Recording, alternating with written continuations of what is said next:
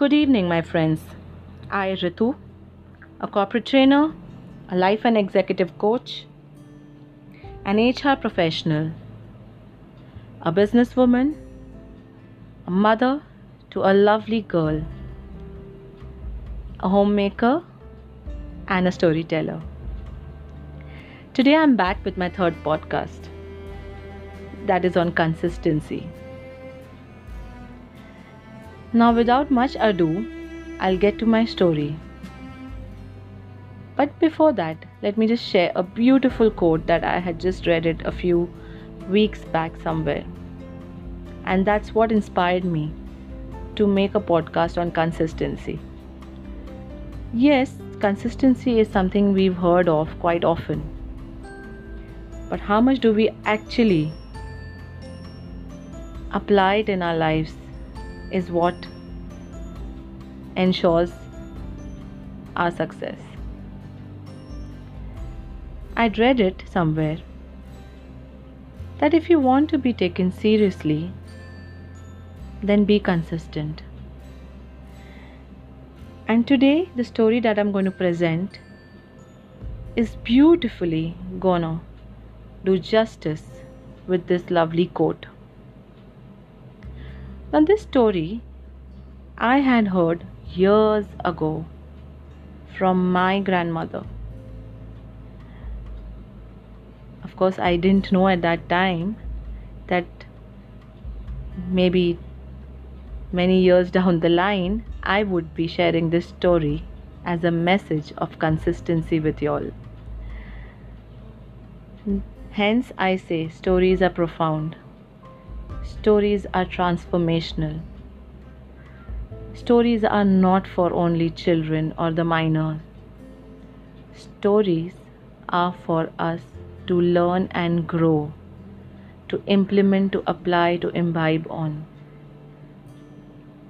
Whether we are housewives, whether we are into work, we are professionals, we are business person, we are entrepreneurs, whether we are newly weds, whether we are the new parents, stories are not age bound.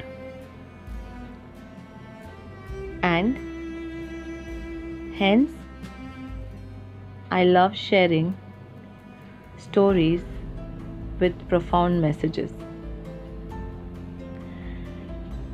Getting back to the story for the day. There was a small village. And on the outskirts of the village, there was a temple, a Shiva temple, revered by the villagers. The temple was always crowded. Once, a boy named Raghav, who was a God believer, who believed in good karmas, who believed in the power of God and the Almighty, who believed in the divine power, happened to pass by the temple.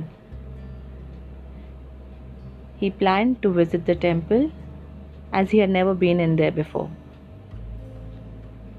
When he went in there, he saw the pujari hurrying up and doing his chores, his seva. But in the process, he felt that the love was missing. He felt the pujari was doing his seva as a routine, not as something which has love in it. Raghav offered to volunteer for a service. Pujari said, "Well, thank you for the offer because I'm falling short of hands. I have too many things to do here. I would be glad if you could come in in the morning at four a.m. to light off the diyas and clean the temple. That would be a great help if you really intend to help me. As being old, I find it very difficult to come right from early morning and be here till late evening." Raghav happily agreed to it. He thought God is happy with him, and hence he is being offered such a lovely and beautiful service. He was set on a routine from the next day to daily visit the temple at four a m, clean the temple, light the diyas, pay his obeisances, and set for work from there. On the other hand, there was another boy named Veera, who was an atheist, who was a rebel, who had over the period of time turned to be a rebel since he lost his mother at a very young age. And since there was nobody to be blamed for his loneliness, then the only victim he thought could be the god, the Lord Shiva, whose temple was near his house. His mother was a Shiva believer, and hence he kind of had disbelief and hatred towards the deity. Raghav was his very good friend, and Raghav shared with Veera the beautiful service that he was offered to do for the temple. Veera, who had become a rebel from within, decided to come daily after Raghav goes back from the temple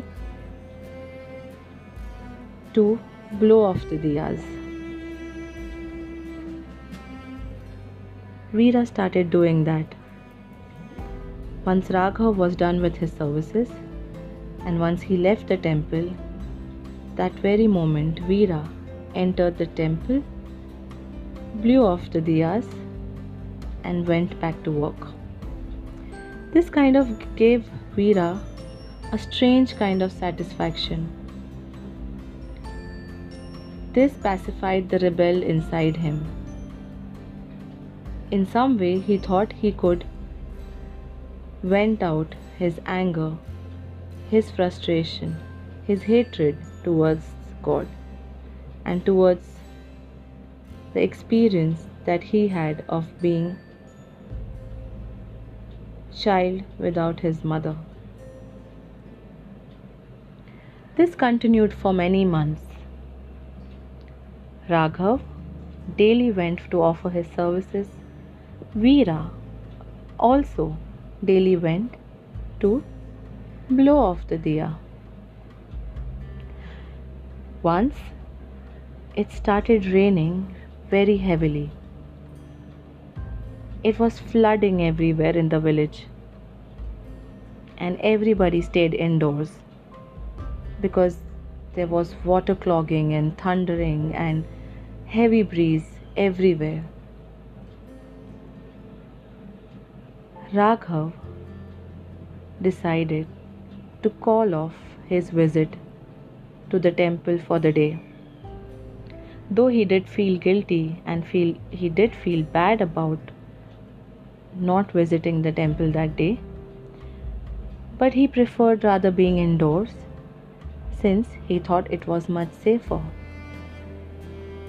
And he thought, anyways, today nobody's going to visit the temple. It's okay if it is not cleansed today. It's okay if the diyas and the lamps are not lighting today. Since everybody is at home, temple is going to be vacant. Veera, on the other hand, was all set to visit the temple and perform his daily routine of blowing off the lamp. Irrespective of all the adversities, of the fury of Mother Nature, he still set towards the temple. He entered the temple completely drenched, shivering. But he was taken aback to see that the lamp was already blown off. He did not realize that Raghav had not come in to light the lamp.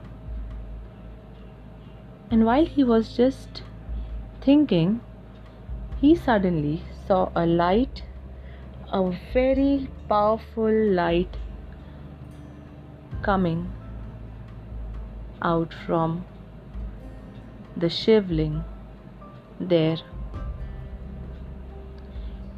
And lo, Lord Shiva was there right in front of him. He could barely see eye to eye with the light there. But soon he realized that he is standing in front of the Almighty, the Creator, and the doer of all. He was taken aback. He was awestruck. Lord Shiva gave him a tender smile and said, "Veera, my child, I am very happy with your services. I have come to grant you whatever you desire for." Veera was not able to understand what exactly was he listening, what was getting in his ears. Was he hallucinating? Was he dreaming? Was he not in his senses? Was he really alive? I mean, could this really happen for real? And then he took a charge of himself and gathered the courage to reply back. He replied, "Lord Shiva, are you on some high quality dope today?" Shiva smiled back. He said, "My child, I am very happy with your services. Ask for what you want." Veera replied again, "How can this be for real? I don't believe in you. I do no good to you. In fact, I come and blow off your lamp. How is it that you are happy with my services? Do you call this service towards you?" Lord smiled and replied, "You know, Veera, since it's raining heavily today, I've been starving. No one has come to offer me food. No one has come to clean my house. No one has come to light the lamp. I am in the darkness. No one has come to even give me a company. But you, my child, did not forget coming to me, visiting me. Irrespective of what's outside the temple, you still came and you did your part. I don't know the good and the bad, because there is no good and the bad. I just see the efforts, and I am happy with your efforts." Now, of course, that moment changed Veera forever. Veera was a different man now. He was short of words. In fact, he went speechless. He couldn't believe what his consistency of doing something paid him with. He thanked God for this beautiful experience and only requested to grant him a boon of being a consistent devotee of his.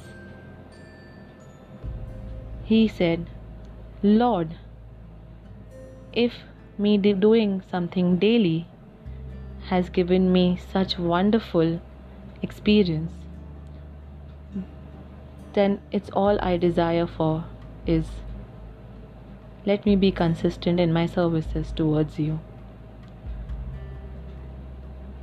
God was happy and he smiled and he raised his hand and said, "So be it. So you are going to consistently be with me from today." When I heard this story as a kid, I was so inspired that as a kid I thought what I derived from the story was that, wow, whatever I do, if I do with conviction, with focus, I will surely get it. But today, I think this is the best story I could share with you, to share the message of importance of being consistent into life. There is a small formula, and that is